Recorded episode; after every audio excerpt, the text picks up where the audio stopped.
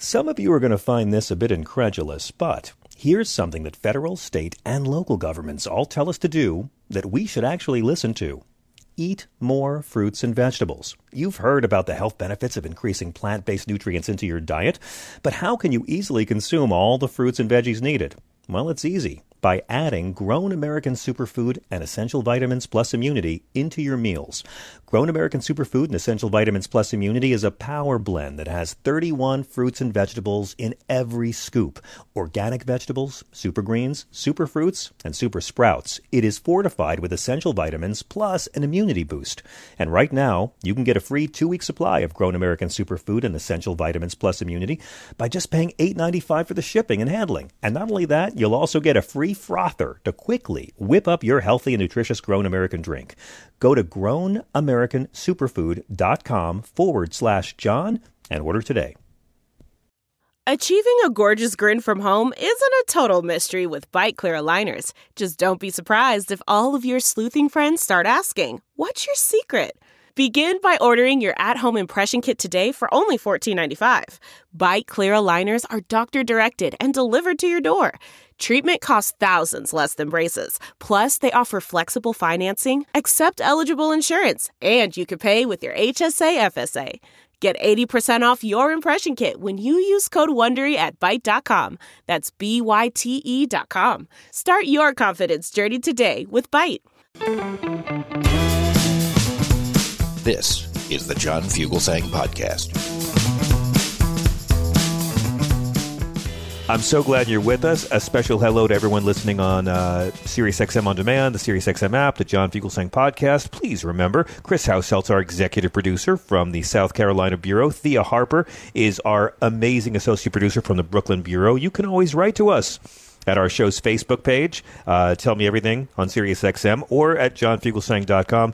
We love to hear from you live. Uh, even if you don't listen live, you can always call us at 866 997 GRIT, Monday through Friday.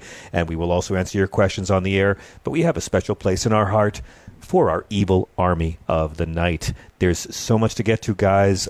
Let's just dive right into it, shall we? So it was uh, last month. Michael Lewis had an operation on his back. He's 45 years old. He had back surgery on May 19th. They let him out of the hospital on May 24th. We're talking to you on June the 2nd. Mr. Lewis went home, but the pain in his back persisted, and he kept calling the doctor. Eventually, it became too much to bear. He had previously purchased a 40 caliber handgun from a pawn shop last Sunday, and he went to see the doctor on Tuesday. He didn't like what the doctor said. So, when he couldn't find any relief for his back pain, he blamed the man who was trying to help him, his doctor. He called to complain several times over several days. He called yesterday to Dr. Phillips' office. That would be Dr. Preston Phillips, the orthopedic surgeon, Harvard graduate, sits on many boards in Tulsa, an African American success story. He kept complaining that he wasn't healing. So he wanted more assistance. He decided to go out and get what he thought was more assistance. He bought his handgun on Sunday at a pawn shop. But yesterday, that's Wednesday at 2 p.m., Michael Lewis went to buy an AR 15 style rifle from his local gun store.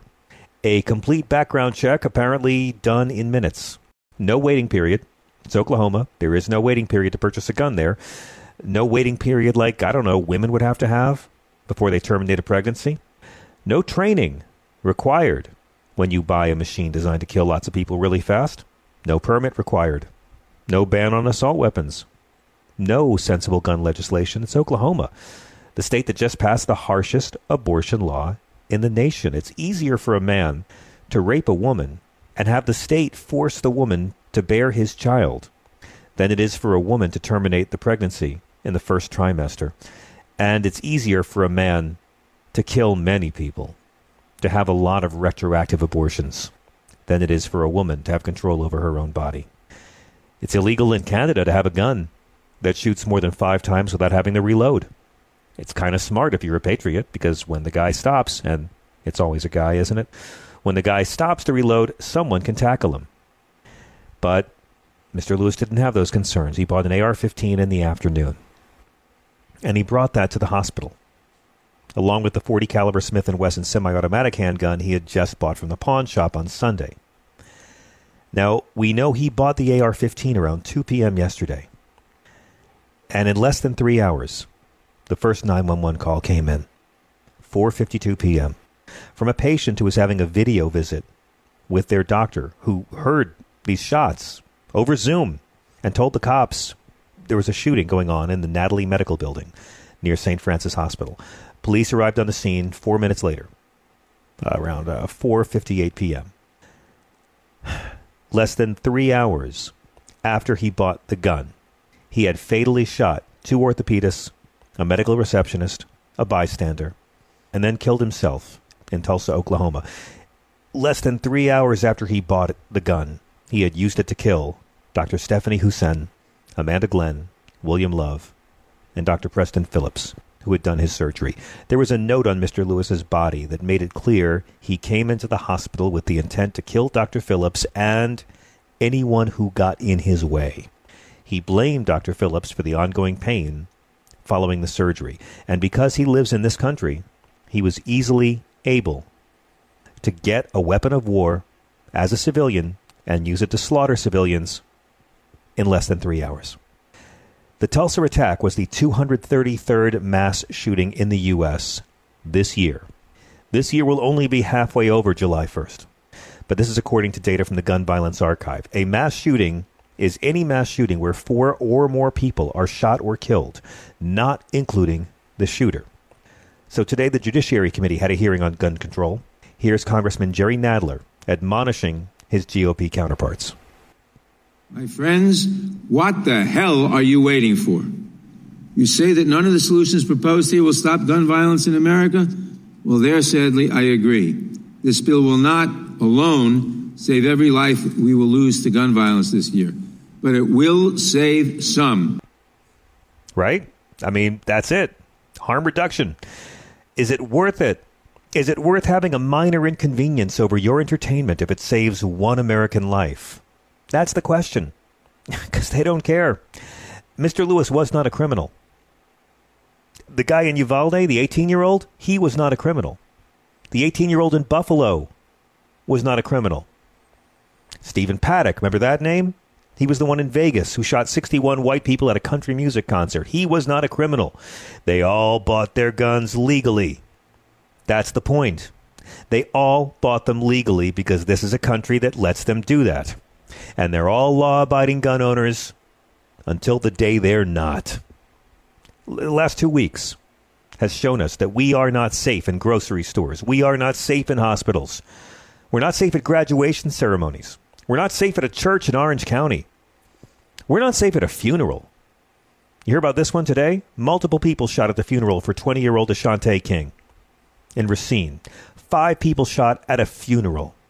There has been 23 mass shootings, that is, at least four people shot or killed, not counting the assailant. 23 mass shootings in the 10 days since the Uvalde massacre.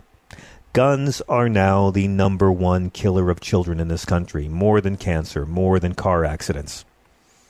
And did you see the New York Times today? Glenn Thrush and Matt Richtel had this piece that says six of the nine deadliest mass shootings in the U.S. since 2018 were by people who were 21 or younger.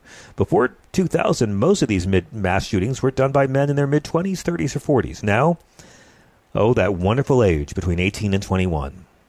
So much confusion, so much anguish, so many chances to destroy other lives.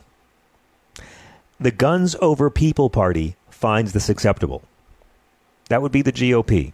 It's fine with them. They are for the status quo. They're okay with Buffalo. They're okay with Aurora, Tulsa, Uvalde, the hundreds of other mass shootings committed by firearms that don't have a civilian purpose. These deaths are acceptable to Republicans. They don't want to do anything about mental health. They don't want red flag laws. Those wouldn't have prevented these anyway. And they really don't, by the way. They talk about that to make it look like they're doing something. They're just shuffling the shit around until we get distracted by another Johnny Depp case. Matt Gaetz, Thomas Massie, they were arguing today against red flag laws, saying that they violate the Second Amendment. So Louis Gohmert lost his mind today. Now, we're going to lose Louis Gohmert in a few months. So I say we enjoy the dumbest member of the House. Yeah, I'm saying it. With March, I'll, I will stand on Marjorie Taylor Greene's coffee table and say that Louis Gohmert is the dumbest member of the House. And the Democrats should do something smart to distract him, like bring a laser pointer into the Congress, keep him busy.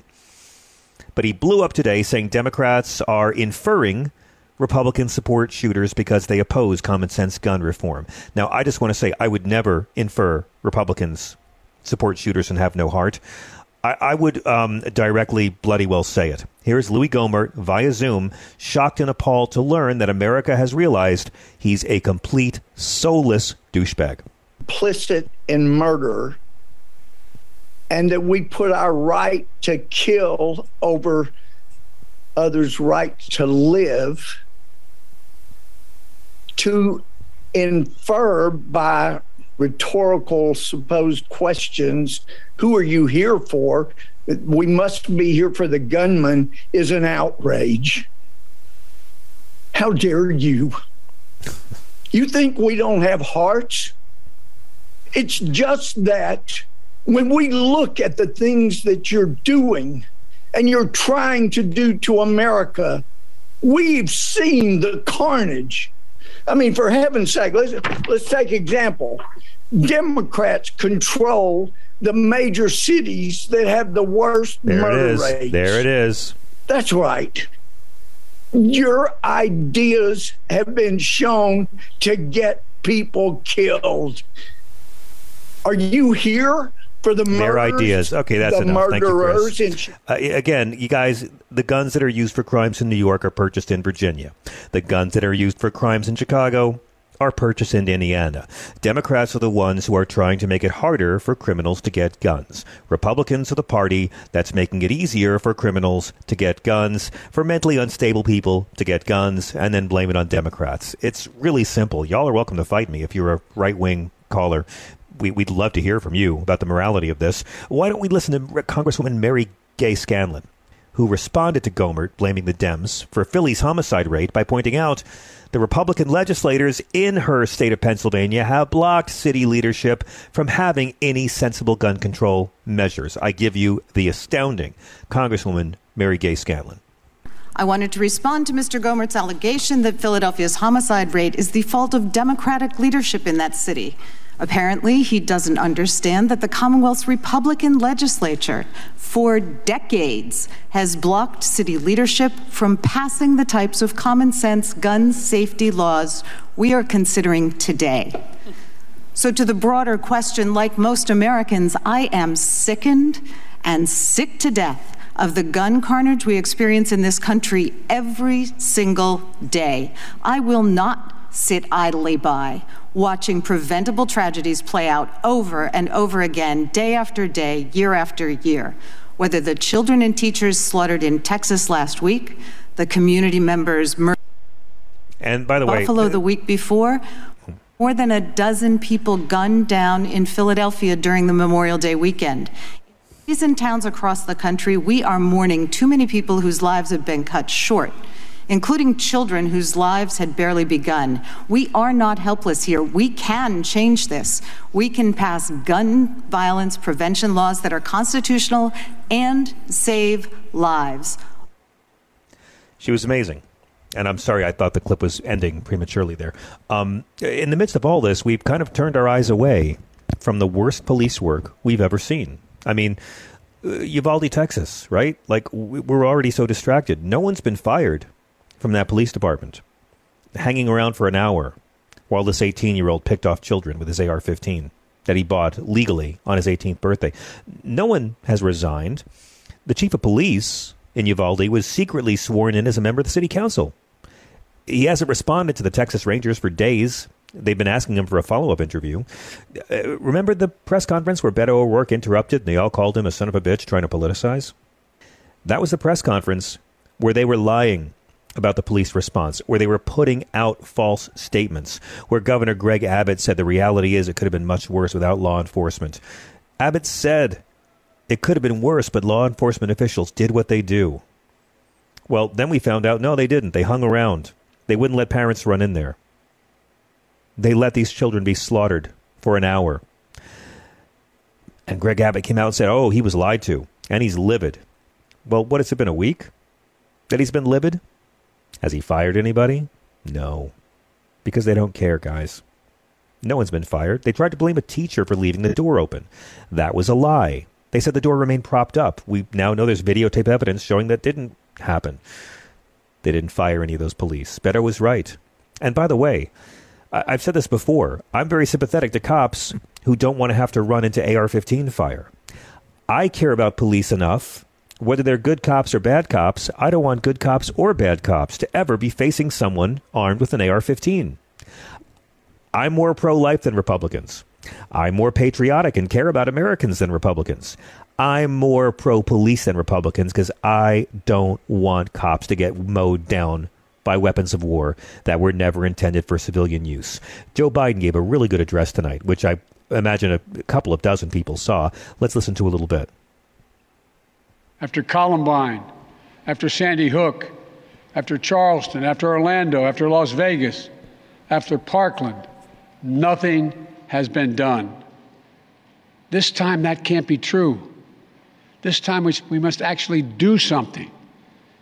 The issue we face is one of conscience and common sense. For so many of you at home, I want to be very clear. This is not about taking away anyone's guns. It's about not about vilifying gun, gun owners. In fact, we believe we should be treating responsible gun owners as an example of how every gun owner should behave. I respect the culture and the tradition and the concerns of lawful gun owners. At the same time, the Second Amendment, like all other rights, is not absolute. It was, just, it was Justice Scalia who wrote, and I quote, like most rights, the right Second Amendment, by the, the rights granted by the Second Amendment are not unlimited. Not unlimited. It never has been. There have always been limitations on what weapons you can own in America. For example, machine guns have been federally regulated for nearly 90 years, and this is still a free country. Yep. This isn't about taking away anyone's rights. It's about protecting children. It's about protecting families. It's about protecting whole communities. It's about protecting our freedoms to go to school, to a grocery store, to a church without being shot and killed. Now, again, remember, Twitter isn't real America. Okay? So ignore the trolls and remember everything Biden called for in his speech tonight is popular with the majority of voters an assault weapons ban, which will never happen. But barring that, increasing the age to buy to 21, having expanded background checks, that's 90% of us. Safe storage requirements, a majority of people support this. Red flag laws. And my favorite thing he talked about, repealing the liability shield for the gun manufacturers. Give a listen to this part. This is key. We should repeal the liability shield that often protects gun manufacturers from being sued for the death and destruction caused by their weapons. They're the only industry in this country that has that kind of immunity. Imagine, imagine if the tobacco industry had been immune from being sued, where we'd be today. The gun industry special protections are outrageous. It must end. More Americans have died from guns in the last 45 years than have died in all the wars America has ever had since the Revolution. I'll say that again. More Americans have died from guns just since the first Star Wars movie came out than have died in every American war combined. We have over 110 guns per person in this country. And they're trying to sell more. You gotta buy more. They make a killing after every killing. 137 school shootings so far this year. More children die from guns in this country every year than on duty police. More children die from guns every year in this country than active duty military die. And, brothers and sisters, it's going to keep on happening. It's going to keep on happening we're going to make ourselves crazy with anguish and grief and outrage. Republicans are going to keep on finding more bullshit because all they've got to do is wait out the clock. Oh, it was the doors. Oh, it's the rap music. Oh, it's critical race theory. Oh, it's abortion. Oh, it's porn. We've heard all of that in the last 10 days. All they've got to do is keep saying it until the news cycle shifts and the outrage wears off. Because it's what they do. It works. They take the heat for a few days, and they're willing to take the heat because they are so well funded to stop any kind of progress. They are paid a lot of money to make sure this is still the only country where these atrocities happen on a regular basis. And it's going to keep on happening until one of two things happens. Number one, every Republican knows someone who gets shot and killed by a gun. Or number two, it's going to keep on happening until we elect more Democrats. That's it. Those are the only two options. We can wait for every Republican to have empathy enter their heart because someone they love has been mowed down by a weapon of war. Or we can elect more Democrats. And it's two parter elect more Democrats and then kick their goddamned asses every day to make sure they do something. But we've learned voting Democrat and kicking back for two to four years, nope, doesn't work.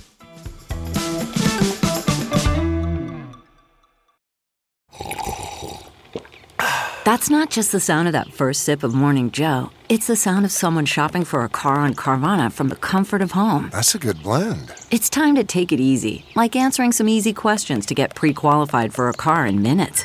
Talk about starting the morning right. Just like customizing your terms so your car fits your budget. Mm-mm-mm. Visit Carvana.com or download the app to experience car shopping the way it should be convenient, comfortable.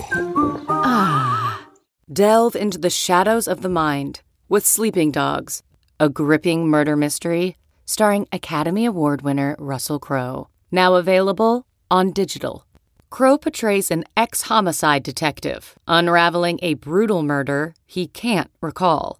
Uncovering secrets from his past, he learns a chilling truth. It's best to let sleeping dogs lie. Visit sleepingdogsmovie.com slash Wondery to watch Sleeping Dogs, now on digital. That's sleepingdogsmovie.com slash Wondery.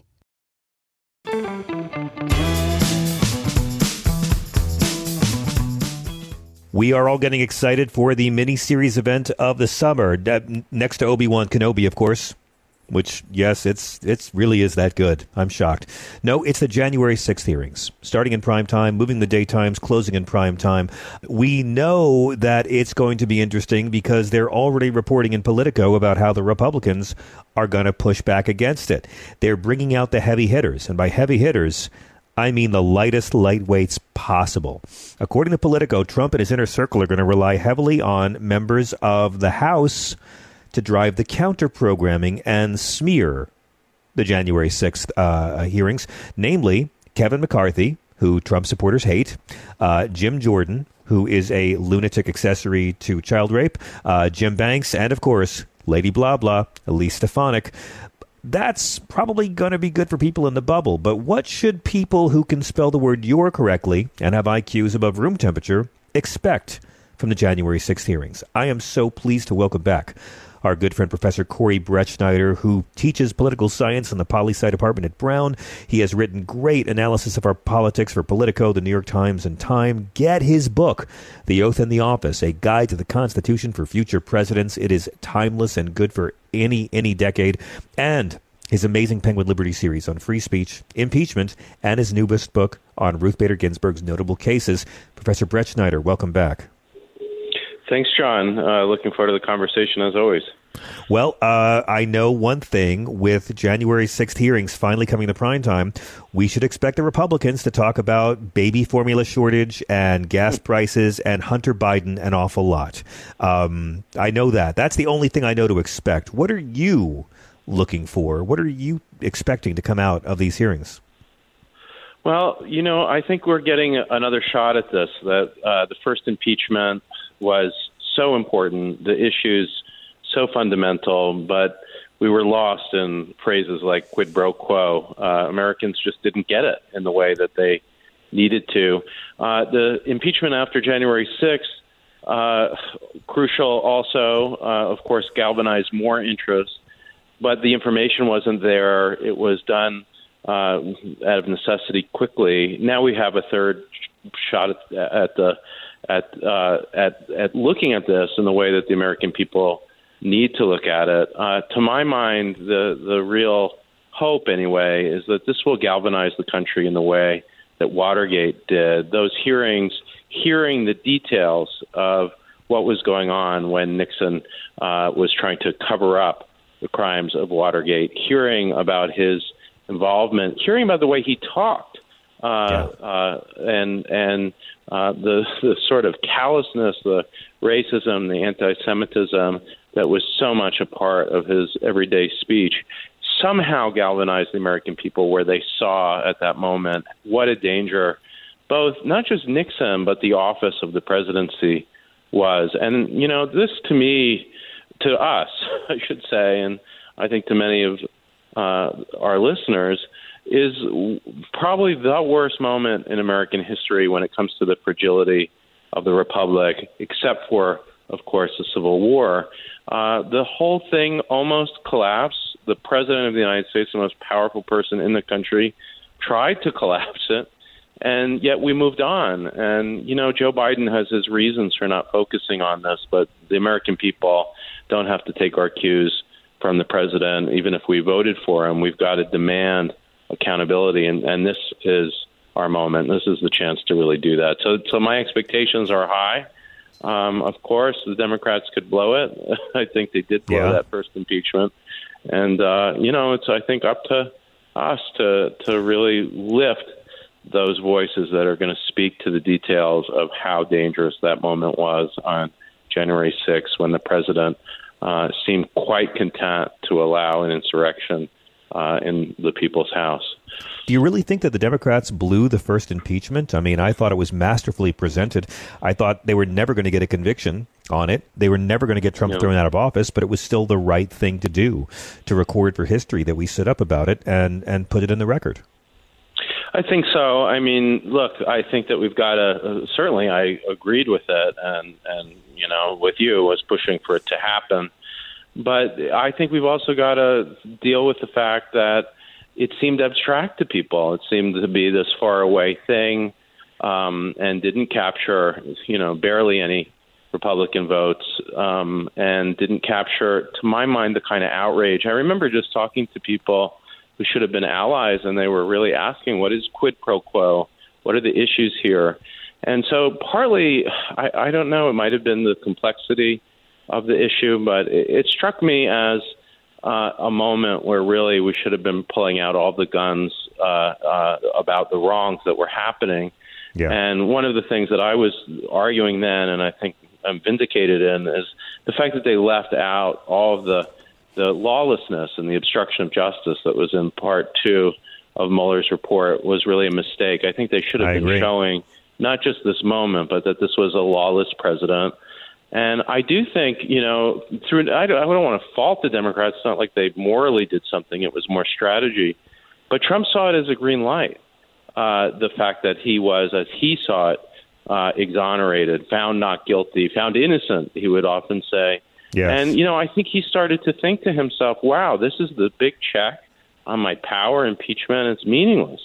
And I can, as he often said, do anything I want under Article 2, which creates the presidency. And so I do think there was a clear line between, you know, our good attempt, certainly worth the effort, but failed attempt to really bring to the American people how dangerous this man was.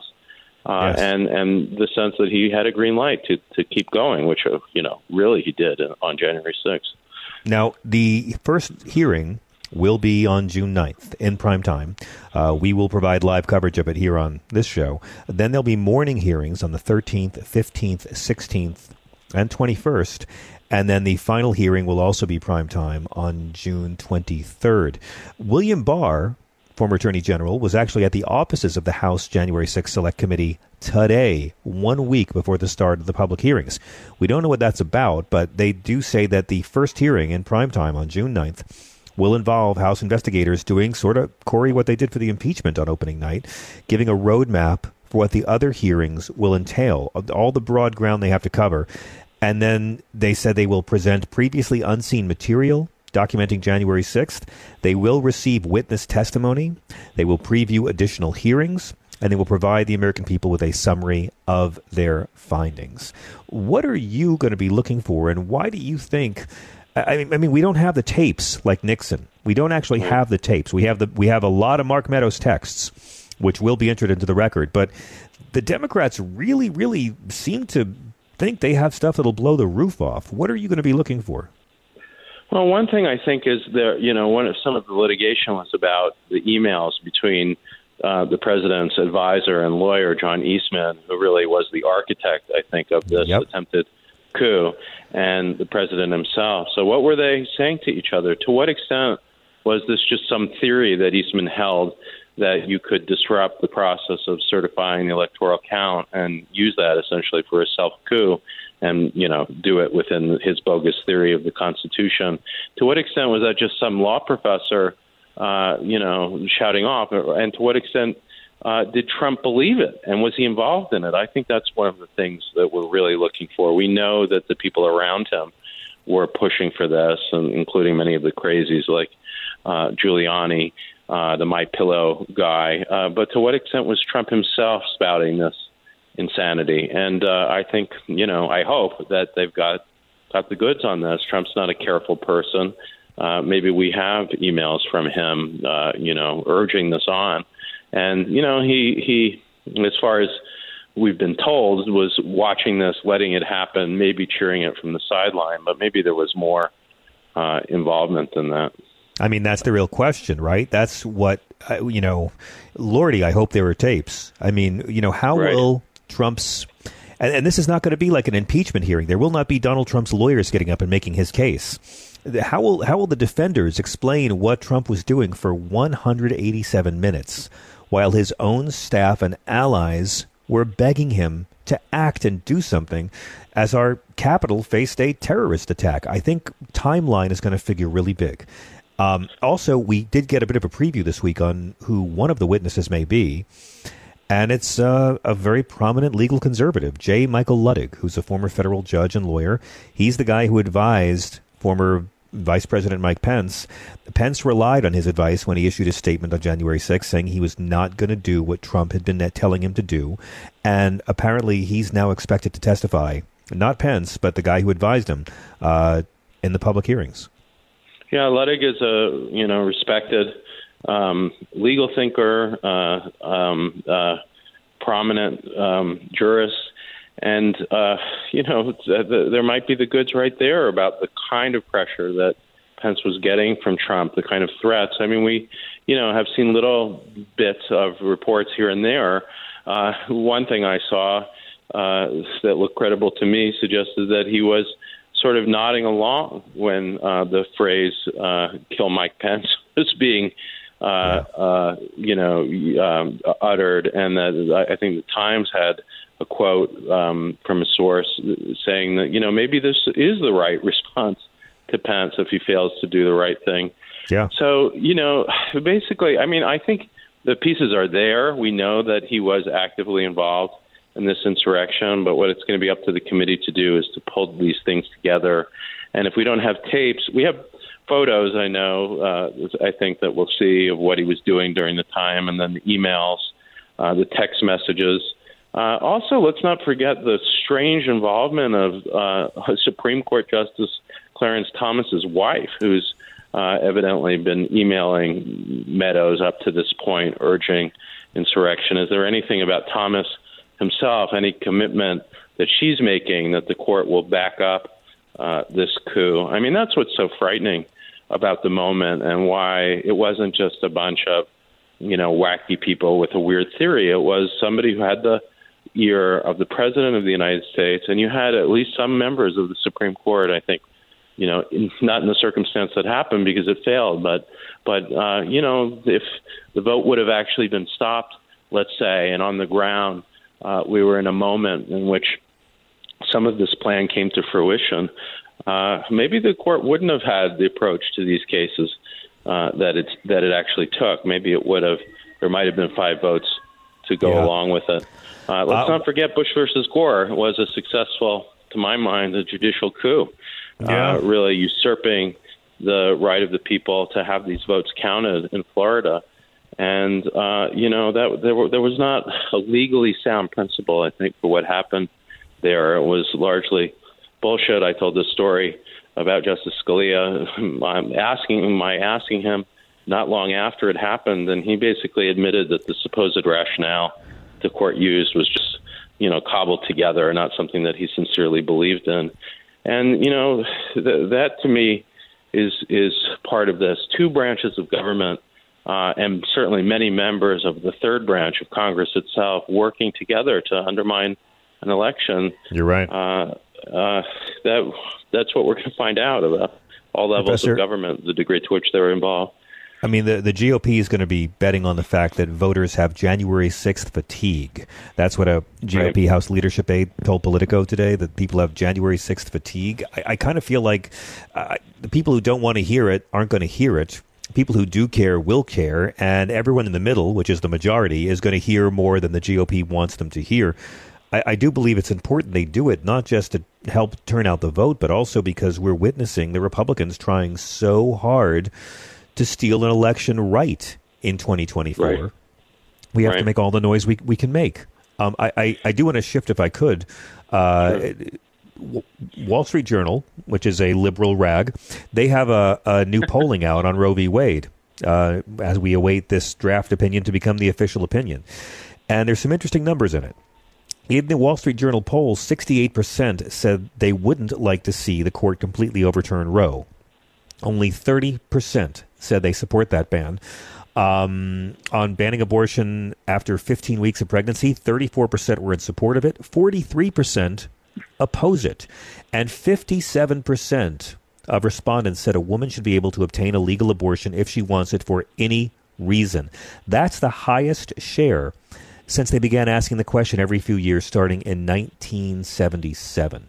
So, with that in mind, we're now about to face a post Roe America. And this ruling, sir, is going to be deeply unpopular. It is, and you know, I think the GOP isn't quite prepared for what they're bringing on. They're they're essentially imposing minority rule on the country through the Supreme Court. Now, the court has always been controversial in its power to strike down laws, to make the final decision about constitutionality.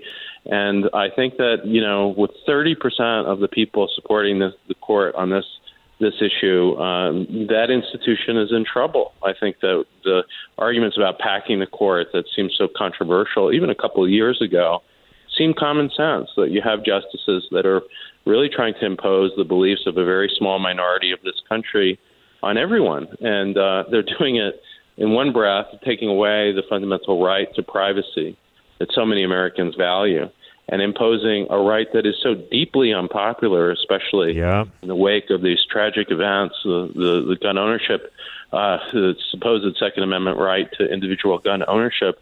Uh, you know, the court itself has really inserted itself in such a fundamental way in American politics, in the most political way, and uh, that's got to be part of what we're talking about. What is, who are these people? Why do they have the right to do what they've done? And frankly, haven't they undermined the legitimacy of their role as the supposed final interpretation interpreter of the Constitution when they bungled it so badly. And we've got to fight back, not just against Trumpism, but against its its legacy at this point. I mean, assuming that we're successful in blocking him from winning again, uh, its real legacy, aside from the uh, members, the goofball members of Congress that you've mentioned, uh, more serious legacy is this court, and uh, it's doing yeah. the bidding of of someone who what I mean tried to truly undermine the Constitution, and they're doing it in more incremental ways, but that that add up to a, a huge effect.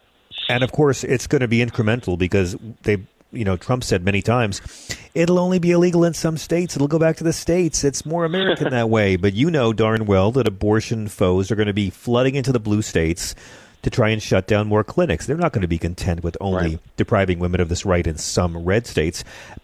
How do you see the legal struggle playing out in the next few years to protect clinic access and to protect the free speech rights of protesters at the same time? It's in some ways a, a more minor issue than, than Roe and the reversal of Roe, but it, it is the next frontier. And I was uh, happy to chest, uh, testify to the Westchester legislature uh, yesterday about how to do this, how to do clinic access. It's so urgent because uh, foes of abortion, exactly as you say, they're not going to stop with litigation or debates in state houses. They are going to try to shut down abortion on the ground where it still exists using any means necessary. And there was a trespass incident, a kind of takeover of a clinic in Westchester that, that prompted that discussion.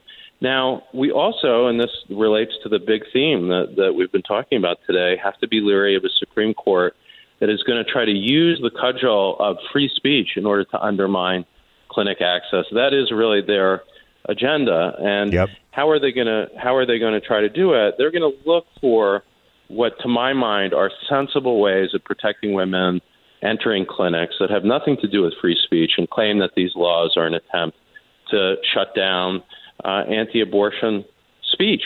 Now, I think, as I said to the West, Westchester legislature, and I'll say too to anyone around the country working on this, it's crucial in drafting the laws, in in writing the language, uh, that you not even remotely appear to be shutting down free speech. And the way to do that is to make it explicitly about uh, non content based, non viewpoint based, non opinion based mm-hmm. Regulations that are about protecting the people who want to go and get medical care to enter a facility. And uh, that that that seems like an easy thing to do. It, it requires a little bit of technical expertise in the drafting, but that's what we've all got to be conscious of and to be ready for the next frontier because Roe will be reversed and they're going to look for ways. Uh, the court, I, I think, you know, without without good faith, frankly, to yeah. to try to undermine the abortion right in other ways, and the the, the fake use of free speech uh, might be one way that they'll do that. Professor, I am dreading the overturning of Roe, even though, as you say, it's a foregone conclusion. I, I do look forward to having you here with us to make sense of it as uh, the weeks progress. And of course, I'm really looking forward to your thoughts and commentary on the upcoming January 6th hearings. What is the best way for our listeners to keep up with your work, Professor Brettschneider?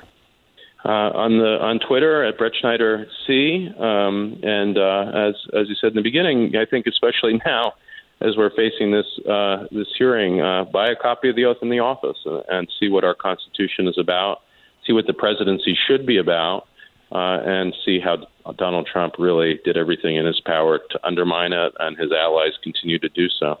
Damn right. Thank you so much for being here. It's a great pleasure, Corey. We're going to take a break. We'll be right back.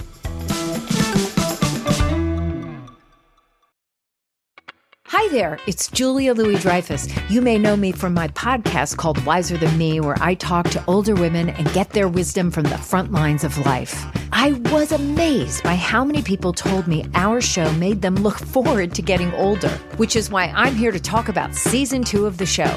Sally Field, Billie Jean King, Beverly Johnson, Ina Garten, Bonnie Raitt, just to name a few. All hail old women. Wiser Than Me season two is out now from Lemonada Media. CarMax is putting peace of mind back in car shopping by putting you in the driver's seat to find a ride that's right for you. Because at CarMax, we believe you shouldn't just settle for a car, you should love your car. That's why every car we sell is CarMax certified quality so you can be sure with upfront pricing that's the same for every customer. So don't settle. Find love at first drive and start shopping now at CarMax.com. CarMax, the way car buying should be.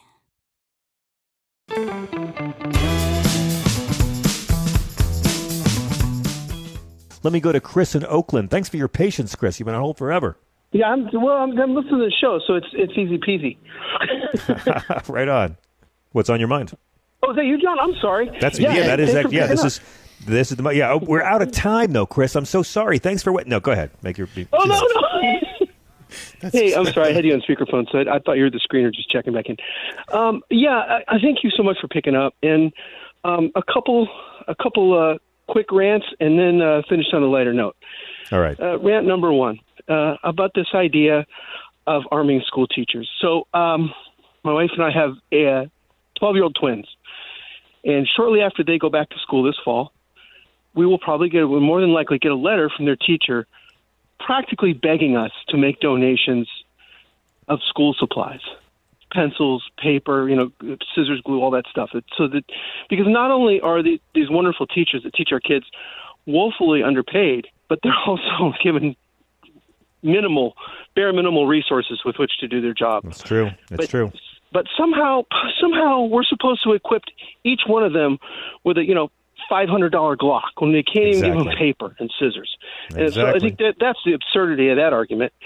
Now, um, regarding, and, and this is for the next right wing troll that takes occasion to call you up and complain that it's not an assault weapon, John. What's an Okay, assault I know. weapon? Yeah. What does wanna AR stand for? Go ahead. Right. So this is what I learned in basic training 30 some years ago. A 5.56 millimeter, 150 grain copper jacketed round exiting a barrel at 3,600 feet per second, driven by a chamber pressure of approximately 55,000 psi from a weapon that the that can be fired as rapidly as the user can use the trigger, can pull the trigger. Right. These are the meaningful. These are the meaningful stats of this weapon. It's not the, the configuration of the weapon itself, other than the rapid fire capability. It's the round. It's the velocity of the round. It's the way the weapon's designed, the way Correct. the round's designed. It's The what rips the- flesh the only to appreciable, shreds. The only appreciable difference between the ones that these monsters used to kill these little kids and the one that my son carried when he was deployed to Western Afghanistan with the 2nd Battalion, 6 Marines, is the fact that the one my son carried could fire in three round bursts. That's it. Okay. That's Yeah. it. You can equip it with all the same stuff. Uh, now, to finish on a lighter note, Okay. Please. I want to Yeah. give you props. I want to give you props for being one of the best dads ever for uh, Oh, taking you. your son to McCartney, even if he isn't ready to Oh. appreciate it now. And uh, I, yeah, I'm hoping he I hope he doesn't want to leave in the third song. He's not a big fan of loud noises, but we're we're gonna you know caulk up his ears and hope it's okay. But thank you. Well, in the interest of, of in the interest of uh, campaigning for your and my status as ultimate wingman as dads, I got mine. Uh, I got mine racing go karts, and he's playing the sax at twelve. So I think he should. He'll probably do okay in, in college as well. So Uh, very nice. social in the social area. Thank you so much for everything you do. Thank I'm you. so for honored. Thank you, Chris. And, uh, no, please. Thank for you. Don't be, don't be a stranger. Call us more often.